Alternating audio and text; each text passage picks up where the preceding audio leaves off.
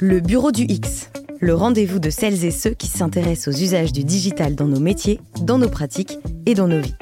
UX comme expérience utilisateur, ici ce sont les impacts de la tech qui sont passés à la loupe, un podcast proposé par Teammate et présenté par Marc-Antoine Navrez et Teddy Lecaillon.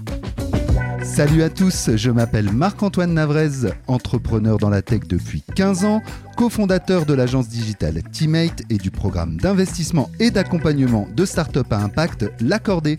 Avec Teddy, l'expert UX de la maison, on vous parle ici d'expérience utilisateur, des nouveaux usages de la technologie et des changements majeurs qu'elle génère. Bref, on analyse ensemble l'empreinte de la tech à travers des projets, des personnes et des applications. Salut Teddy. Et salut Marco. Ça va? Oui, très bien et toi? Bah, euh, C'est la première, un peu le track, mais je suis super content d'être avec toi. Alors Teddy, tu es le directeur de l'expérience utilisateur de l'agence Teammate consultant en stratégie digitale, monsieur, et UX designer. Et mais dans cette émission, tu es à la fois à la technique et à la chronique. Exact. Oui, le Bureau du X, c'est une émission fait maison, diffusée en live pendant son enregistrement. Pas de chichi, que du concret, de la curiosité et des super invités. Mon cher Teddy, quel est le programme de cette première émission? Eh bien, il y a trois temps forts dans le podcast Marco euh, pour cette émission. On va commencer par Monsieur UX ou Madame UX, une interview d'un ou une invitée pour creuser un sujet d'actu digital qu'on veut partager avec nos auditeurs. Ensuite viendra ma chronique, les stars du X, déjà renommées dans les cercles avertis, dans laquelle je vais mettre en avant des applications particulièrement bien pensées en termes d'expérience utilisateur et d'usage. Et enfin, la dernière chronique, UX31, sponsorisée par le programme d'investissement L'Accordé, dans laquelle on vous laisse la parole. 31 secondes, 30 et pas une de plus, pour pitcher votre projet et le mettre en avant dans notre émission. Eh bien voilà de quoi faire le point sur l'UX et pour cette première du bureau euh, en pleine troisième révolution du web et quelques mois après la sortie fracassante de ChatGPT, on se devait de parler d'intelligence artificielle et de toutes les questions qu'elle génère. Nous, on est vraiment déjà bien secoué euh, par euh, toutes les nouvelles pratiques qui émergent. Et ces questions, Teddy, on va les partager avec un monsieur UX aujourd'hui, la personne de Manuel Davy, le fondateur et CEO de Vecchia. Il est aussi le directeur de la Cité de l'IA et il anime le podcast Les Carnets de l'IA. Bref, c'est l'expert qu'il nous fallait pour échanger sur le sujet et je vois qu'il arrive dans le bureau. Salut Manu, bienvenue, installe-toi, salut. Merci d'être euh, notre tout premier invité. Je suis vraiment super content de te recevoir parce qu'on fait partie des premiers incubés de la technologie à un pôle d'excellence euh, basé à Lille. Euh, donc voilà, mais c'était il y a longtemps, il y a plus de dix ans, mais déjà à l'époque, Manu, tu t'es lancé dans le machine learning et l'intelligence artificielle avec ta société Vecchia. Donc bon, c'était quand même déjà précurseur à ce moment-là. Moi, euh, j'admire toujours euh, cette capacité à anticiper. Est-ce que tu peux nous, raconter en quelques mots bah, la genèse de, de, Vecchia et comment bah, tu as toujours mis l'intelligence artificielle au cœur de tes projets euh, entrepreneuriaux, presque avant tout le monde et bien avant ce qui se passe aujourd'hui? Bah avec plaisir Marco et déjà merci euh, pour l'invitation et bonjour à tous. Donc euh, effectivement Vecchia a mis euh, dès le début en fait du machine learning qui est aujourd'hui un peu le cœur de l'intelligence artificielle dès sa création puisqu'en fait on est, on est issu de la recherche, on vient de, de l'INRIA où en fait j'avais co-créé une équipe de recherche en reinforcement learning, hein, c'est une, une, technologie particulière d'IA et donc on a commencé d'abord par faire du machine learning en se disant mais à quoi ça peut servir ce truc là dans les applications ah. métiers? C'était un peu conceptuel comme la blockchain c'était conceptuel, mais moi j'avais déjà fait plus de 10 ans de recherche sur le sujet, donc je maîtrisais bien, mon équipe maîtrisait bien, on avait déjà des choses qui tournaient, et donc on, a, on s'est tourné vers les, boîtes un peu de la région, donc les retailers, et ils nous ont dit, bah, nous on a trois problèmes. On a un problème de supply chain, on a un problème de, gestion des plannings du personnel, on a un problème de détection de la fraude. Donc c'est là-dessus qu'on a commencé à travailler. Ok, donc tu vois, euh, comme je t'en ai parlé dans l'émission euh, Le Bureau du X, on, on, veut justement plus parler des usages. Et euh, quand tu parles résoudre des problèmes, la technologie, elle sert à résoudre des problèmes. Euh, plus des usages que des technologies. L'IA, aujourd'hui, elle est au cœur des débats, hein, des applications Midjourney, ChatGPT. mais finalement, euh, ça fait longtemps qu'elle est euh, ancrée euh, dans des choses peut-être plus invisibles et, beaucoup de métiers l'utilisent déjà. Est-ce que tu peux nous faire un petit topo là-dessus de, comment, avant cette, cette révolution ChatGPT, on, on utilisait, on utilise toujours l'IA dans les métiers Ouais, alors déjà, peut-être faut caractériser l'IA en deux mots. En fait, c'est vraiment quand la machine, elle fait des, tâches, elle résout des tâches intellectuelles complexes. Et c'est différent d'un programme euh, informatique classique qui, lui, euh, va, gérer des problèmes euh, simples. Ce qu'on appelle un problème complexe, c'est un problème où il va y avoir un certain flou sur le résultat à atteindre, énormément de données. c'est aussi, on ne sait pas forcément trop dans quel sens le prendre. Il y a un certain nombre de caractéristiques qui disent que ça, c'est de l'IA. Et donc, de l'IA, on en retrouve dans l'industrie. Dans, dans, les années 90, par exemple, ArcelorMittal, ils utilisaient un, un logiciel pour optimiser la consommation énergétique des hauts fourneaux pour faire de l'acier. Et puis, petit à petit, au début des années 2000, on a vu apparaître des premiers cas d'usage, la reconnaissance vocale, hein, les premiers serveurs vocaux euh, où on pouvait parler au téléphone à un serveur. Alors, c'était pas génial comme UX, mais ça, ça fonctionnait à peu près euh, euh, pour aider à faire ça. Et puis également, tout ce qui est marketing, ça arrivait assez vite en fait dans les usages pour faire des systèmes de recommandation. Hein, quand on va sur un site internet de e-commerce, dès le début des années 2010, en fait, on avait déjà des recommandations pour des produits à choisir. Donc tout ça, c'est de l'IA. Donc voilà, l'IA, euh, elle n'est pas arrivée euh, avec euh, ChatGPT. Bon, moi, il y, y, a un truc qui me questionne quand même notre métier chez Teammate, c'est de faire des applications. Et, et en fait, voilà, dans le Web 2, euh, quand on est arrivé, euh, on parle un peu comme des, des, des, des vieux dinosaures, mais euh, on, est, voilà, on était dans une approche applicative, les réseaux sociaux, les logiciels en ligne, la fonctionnalité hyper précise, de plus en plus précise. Et moi, ce qui me percute, c'est qu'avec ChatGPT, aujourd'hui, autant sur Google, on allait chercher l'information, aujourd'hui, on va chercher la fonction. C'est-à-dire que tu hmm. Peux lui demander de te, de te proposer une recette avec ce que tu as dans le frigo, tu peux lui demander de te traduire un texte, tu peux lui demander de te rédiger un beau discours, tu peux lui demander de trouver un super nom d'émission et elle te sort le bureau du X. Hein. Par exemple. Par exemple. Bon, non, en vrai, en vrai, elle n'a pas assez d'humour pour ça, mais donc en fait, ça, ça, ça me questionne parce que est-ce que ça va changer notre façon de penser les applications? Est-ce qu'on va rentrer dans, un, dans une omnifonctionnalité euh, basée hmm. sur l'IA Alors, il y, a plein de pans différents dans la question. Euh, pour répondre à la dernière partie, euh, oui, clairement, ça va changer complètement la façon de faire des applications. Parce que moi, je, pense que c'est de plus en plus, c'est plus facile en fait de discuter avec une, application pour lui demander quelque chose plutôt que de cliquer sur 35 pages, des, cases à cocher, saisir des trucs, ça prend beaucoup de temps. Donc très clairement, on va aller vers des interfaces homme-machine qui seront basées sur la conversation. Euh, par contre, euh, il y a un point qu'il ne faut pas oublier, c'est que les IA actuelles et même celles qui vont arriver dans les années à venir, elles restent Alors, on a l'impression que ChatGPT est multitâche puisqu'il peut répondre à plein de questions, mais il est monotâche dans le sens où tout ce qu'il sait faire, c'est générer des suites de mots. À partir de choses qu'il a apprises. Donc, il peut pas être plus intelligent que les données qu'on lui a données pour euh, apprendre. Euh, donc c'est à peu près tous les documents qui sont sur le web. Donc son intelligence, il la restitue sous forme de texte, sous forme de code informatique dans différentes langues, mais ça reste du texte. ChatGPT n'est pas capable de faire des images, par exemple, parce qu'il n'a pas appris sur la base des images. C'est plutôt la mission de, de, de Midjourney. Exactement. Alors c'est intéressant ce que tu dis parce que en fait, euh, il y a des nouveaux euh, modèles économiques qui sont déjà en train d'émerger, et, notamment un, euh, c'est le métier de prompteur. Alors, un prompt, c'est ce, la question qu'on pose à ChatGPT pour trouver une réponse. Et voilà, avant, un prompteur, c'était un truc qu'on avait à la télé pour lire le texte. Mais maintenant, un prompteur, bah, voilà, c'est devenu un métier, et il y, a des, y, a des, y a des super prompteurs qui vendent leur prompt pour bien utiliser ChatGPT, et même ils les vendent sous forme de NFT. Donc voilà, le Web 3 il débarque dans nos vies euh, de façon mm. euh, comme un tsunami là. si tu devais nous faire un petit tour d'horizon de ces impacts euh, de ce passage Web 2, Web 3 pour caricaturer un peu, comment tu perçois les choses, toi, Mani Je dirais, alors, il y, a différentes natures d'impact. Effectivement, c'est un métier, à mon avis, qui va être évanescent parce que la, qualité même des interactions machines de Midjourney ou de ChatGPT va faire que de plus en plus ce sera facile pour quelqu'un qui n'a pas une formation particulière d'obtenir un résultat précis. Donc, à mon avis, ce métier-là, il va pas forcément s'installer dans le temps. effectivement, le Web 3, c'est quelque chose qui est construction. je dirais, il y, a un sujet qui est très fortement lié à l'IA générative, c'est la certification ou c'est de retracer l'origine de là où ça vient. Par exemple, quand on fait une image complètement synthétique, je pense que il va apparaître très rapidement la notion de pouvoir associer un NFT ou un code en fait inviolable euh, type blockchain euh, qui va permettre de, de, savoir exactement par qui elle a été générée, dans quelles conditions, etc. Et ça va devenir indispensable parce qu'on perd un peu le côté preuve d'une photo, d'une vidéo ou d'un texte. Et donc maintenant, il faut trouver d'autres mécanismes pour apporter la preuve que c'est bien authentique et que ça n'a pas été généré. Donc ça, c'est des choses qui vont arriver, euh, à mon avis, assez naturellement dans, dans, le point de vue social. Après le Web 3, je pense qu'il faut bien se dire que en termes bah, d'interaction de, machine, ce sera plus du tout la même chose qu'un écran avec euh, un navigateur.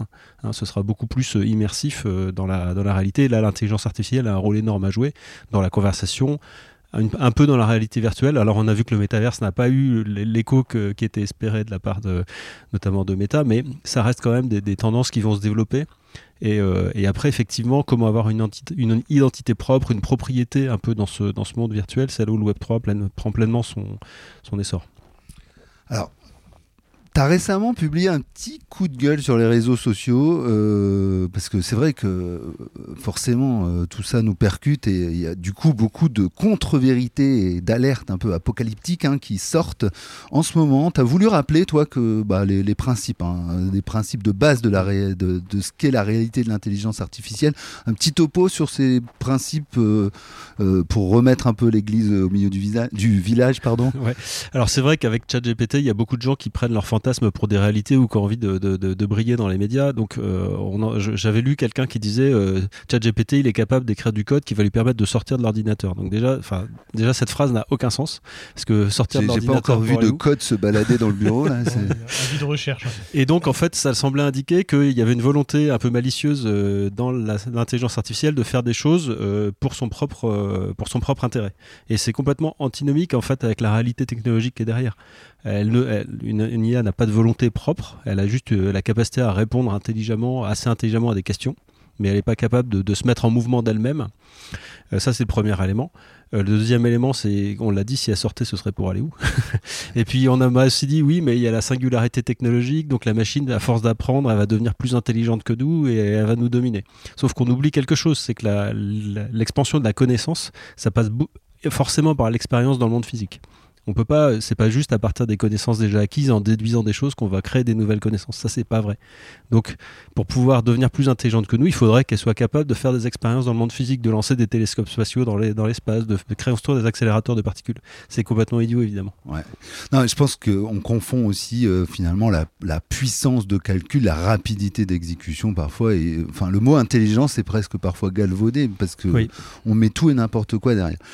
Néanmoins, je la, dernière question que je voulais te poser, c'est qu'on euh, y compris au sein de l'agence, euh, euh, bah, j'ai des, personnes qui sont pas du tout des, complotistes, mais qui se posent des questions, qui s'interrogent sur, et plus que je le pensais, bah, sur les dérives, sur bah, les peut-être voilà les, les, les, les risques. Euh, voilà. Donc, si, si, toi, tu devais avoir un peu des points de vigilance à partager avec nous par rapport à, l'IA, quels, seraient ces points de vigilance? Ouais, alors effectivement, c'est une bonne question. C'est extrêmement puissant et ça fait gagner beaucoup de temps. Donc, faut pas.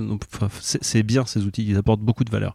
Néanmoins, euh, par exemple, quand on pose une question à un outil comme ChatGPT, il va très vite atteindre ses limites, il va vite raconter n'importe quoi et il va le faire avec beaucoup d'aplomb.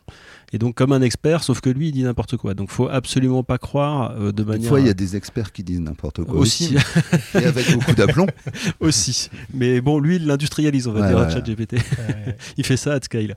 Euh, donc c'est important de, de, de, toujours avoir une réserve et une vérification par un autre moyen de ce qu'il affirme. Donc ça, c'est le premier point. Le deuxième point, c'est ce qu'on a dit tout à l'heure, la preuve. C'est-à-dire que euh, on a l'habitude de vivre dans une société où quand on montre une photo, une vidéo, bah, c'est la preuve que quelque chose s'est passé. Aujourd'hui, c'est plus vrai. C'est plus la preuve.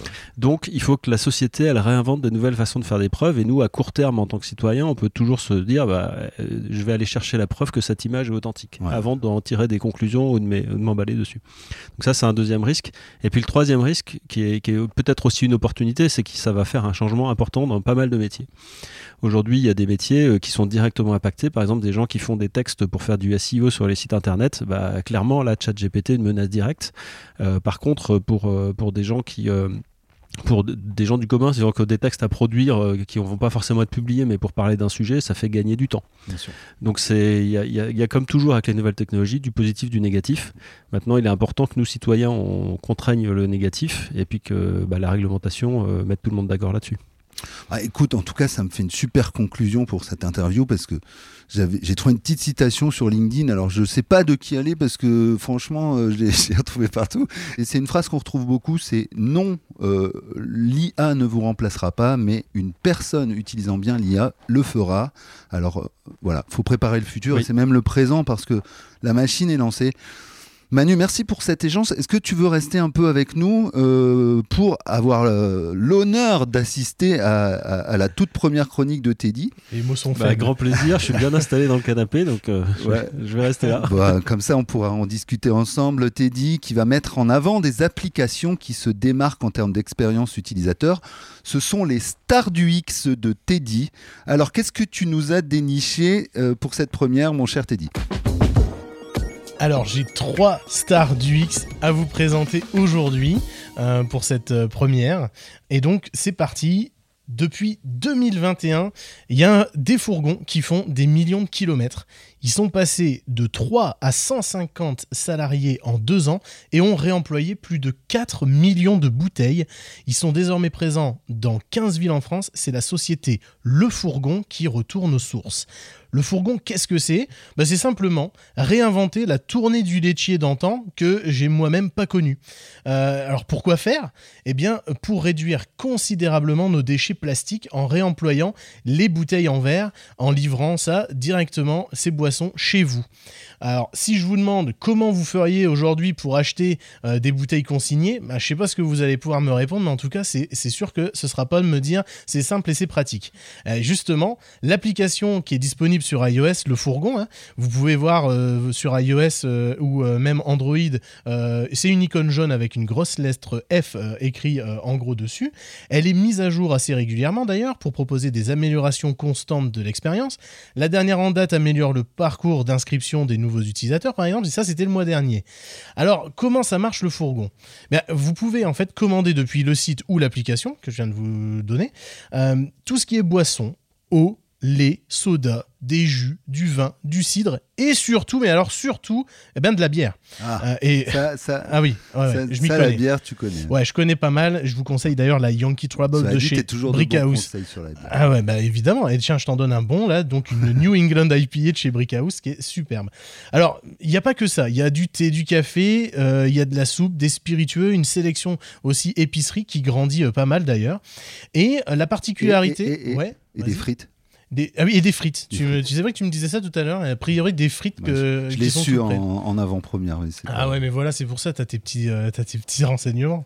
Euh, donc, ok, ouais. Et effectivement, il y a le, de toute façon, le catalogue, il, augmente au fur et à mesure et il se diversifie pas mal. Euh, et donc, la particularité de l'application, c'est que c'est sa gestion du panier. Elle est un peu différente de ce qu'on peut trouver habituellement, pardon, du coup, dans une application e-commerce notamment. Vous avez un système de remplissage qui représente des et qu'est-ce que vous allez vous faire livrer. Et en fait, vous pouvez pas commander des caisses à moitié remplies.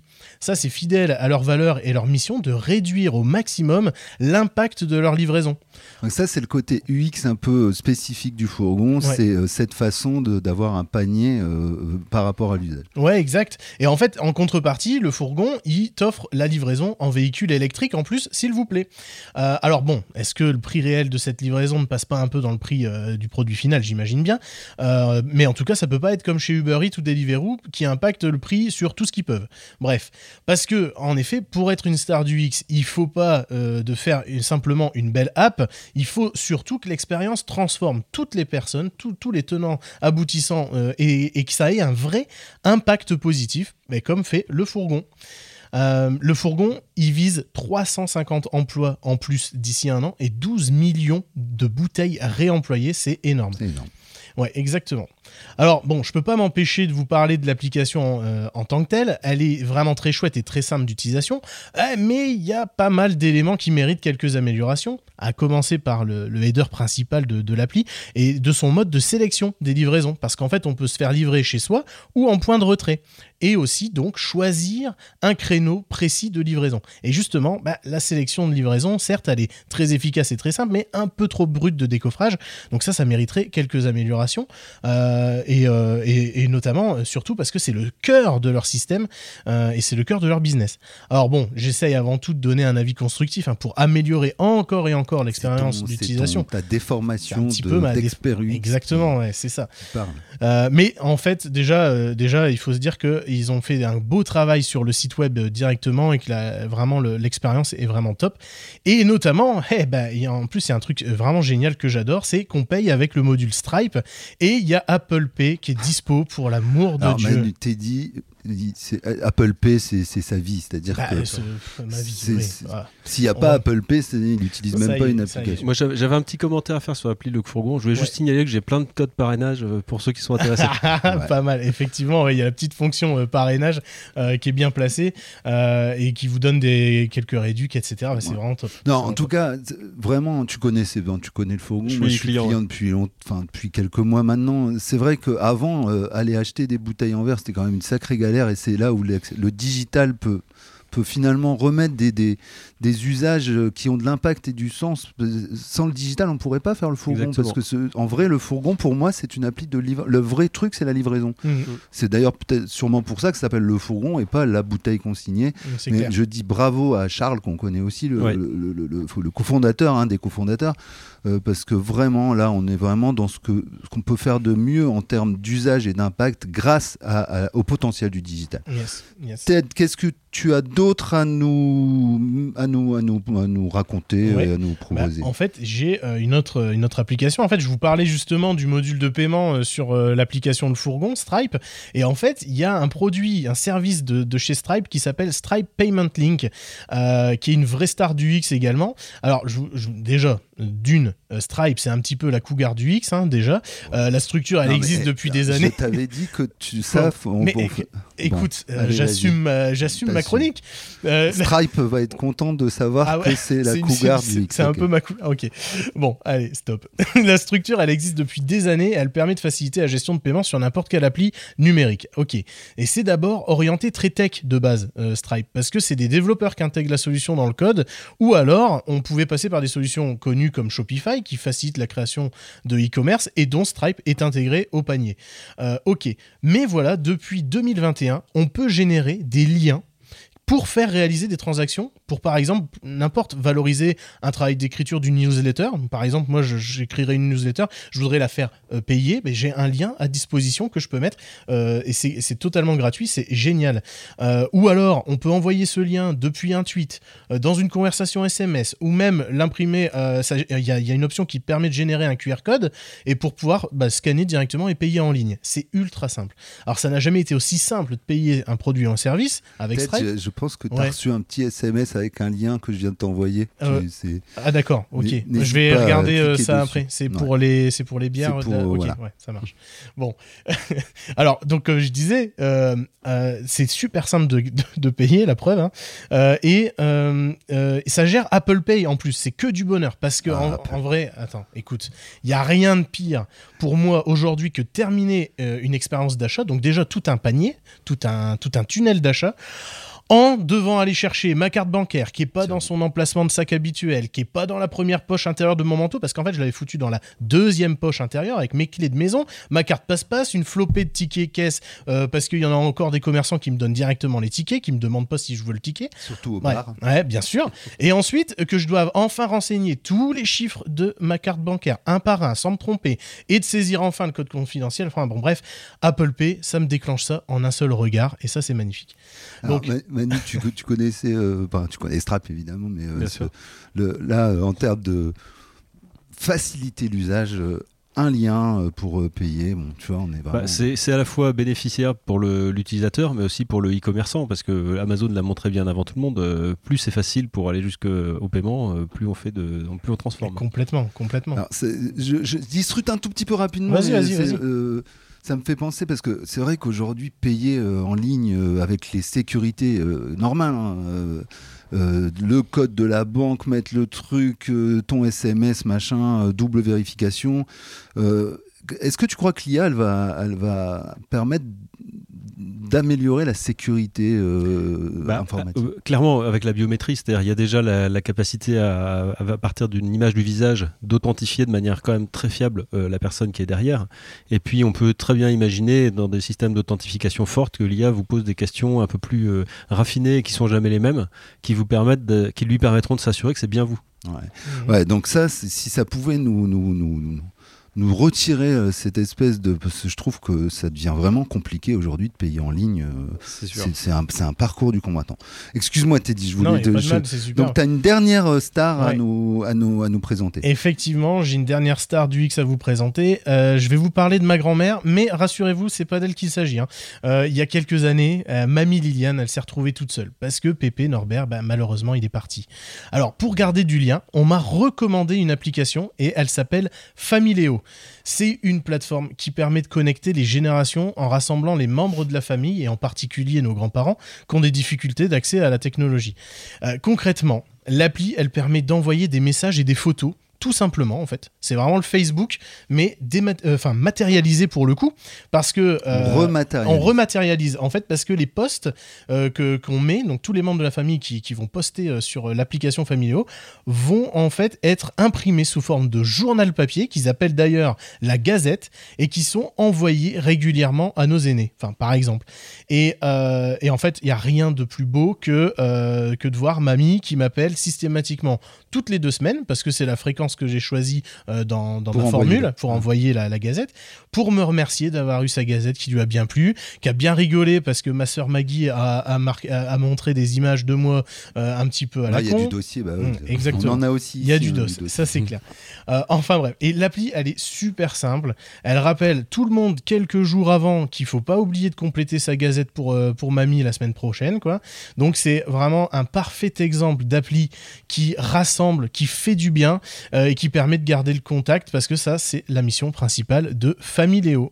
Et qui et c'est payant, c'est payant. Ouais, bien sûr, du coup ouais c'est ça, c'est Et par abonnement. Parce que qui paye du coup? Ah, eh ben, et alors, tu fais bien de poser la question parce qu'en fait, il y a un système excellent euh, dans l'application qui permet de splitter la, la- l'addition. On en peut gros, diviser? Ouais, tu divises le, le paiement, donc chacun Parce peut. que je connais un peu ta sœur, elle est un peu radine. Ouais, ouais, ouais, bah euh, tu vois, par exemple, moi je vais lui envoyer un petit lien euh, Stripe Payment Voilà, Link hein, voilà. pour rattraper les quelques mois qu'elle a, qu'elle, a pas payé. Euh, donc, ouais, il y a un système de cagnotte sur Familéo qui est vraiment efficace, qui est pas mal. Manu, tu connaissais Pas du tout, mais effectivement, ça a l'air vraiment sympa. Ouais, c'est Ouais. vraiment cool. typiquement, nous, ce qui, en, en termes d'usage, voilà, on, re- c'est un- alors, entre le fourgon qui re- re- permet de re- relancer le, le- le Ouais. passage du, du, du, du, du laitier par, euh, et euh, Familéo qui te permet de recevoir euh, une petite gazette chez toi, finalement, euh, le digital hein, bah, euh, amène aussi euh, des choses un peu régressives et ça fait du bien. Et c'est ça l'expérience utilisateur. Euh, Manu, c'est maintenant l'heure de la chronique, la, la dernière chronique de l'émission UX31. Donc à chaque émission, on, on- on sélectionne des pitchs qui vont nous être envoyés euh, par euh, les auditeurs pour mettre en avant un usage digital qui a de l'impact.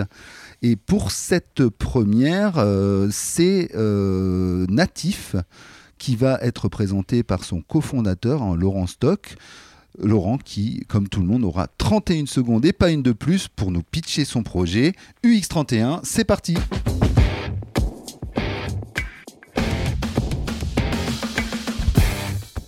Salut, je m'appelle Laurent Stock et j'ai 31 secondes pour vous dire que je suis le cofondateur de Natif et que chez Natif, on aide les entreprises à développer l'engagement de leurs salariés grâce à l'audio. Alors pour ça, nous développons avec nos clients les meilleures stratégies de contenu audio et surtout, nous mettons à leur disposition la plateforme Natif, la plateforme de podcast 100% dédiée à la communication corporate. Euh, créer, héberger et diffuser en toute sécurité ces contenus audio n'aura jamais été aussi simple, surtout en 31 secondes. Alors je vous donne rendez-vous sur natifpodcast.fr. Je vous dis à bientôt, salut Voilà, Natif, on les connaît bien, super équipe, et euh, ils nous accompagnent en plus pour la production de ce podcast. Et vraiment, si vous voulez vous aussi vous lancer, n'hésitez pas à les contacter. Euh, c'est la fin de ce premier épisode du Bureau du X. Merci beaucoup Manu. Merci, Marco, pour de nous l'invitation. avoir, euh, accompagné et pour tes éclairages. euh, c'est- précis et ça, c'est vraiment euh, super intéressant. On a passé un super moment. Euh, Teddy, merci beaucoup aussi. Merci Marc-Antoine. Alors, si vous avez apprécié l'émission, n'hésitez pas à vous y abonner sur votre plateforme d'écoute, d'Apple Podcast à Spotify en passant par Deezer. Vos notes, vos commentaires sont également les bienvenus pour nous soutenir, pour nous donner de la visibilité. N'hésitez pas également à nous envoyer vos pitch audio de 31 secondes maximum pour présenter vos innovations en termes d'expérience digitale. Je vous invite aussi à vous connecter à mon profil LinkedIn pour suivre les actualités de l'émission et de l'agence Teammate. On se retrouve très vite pour déshabiller les usages numériques car le plaisir ne s'arrête jamais au bureau du X. À très vite Et salut à bientôt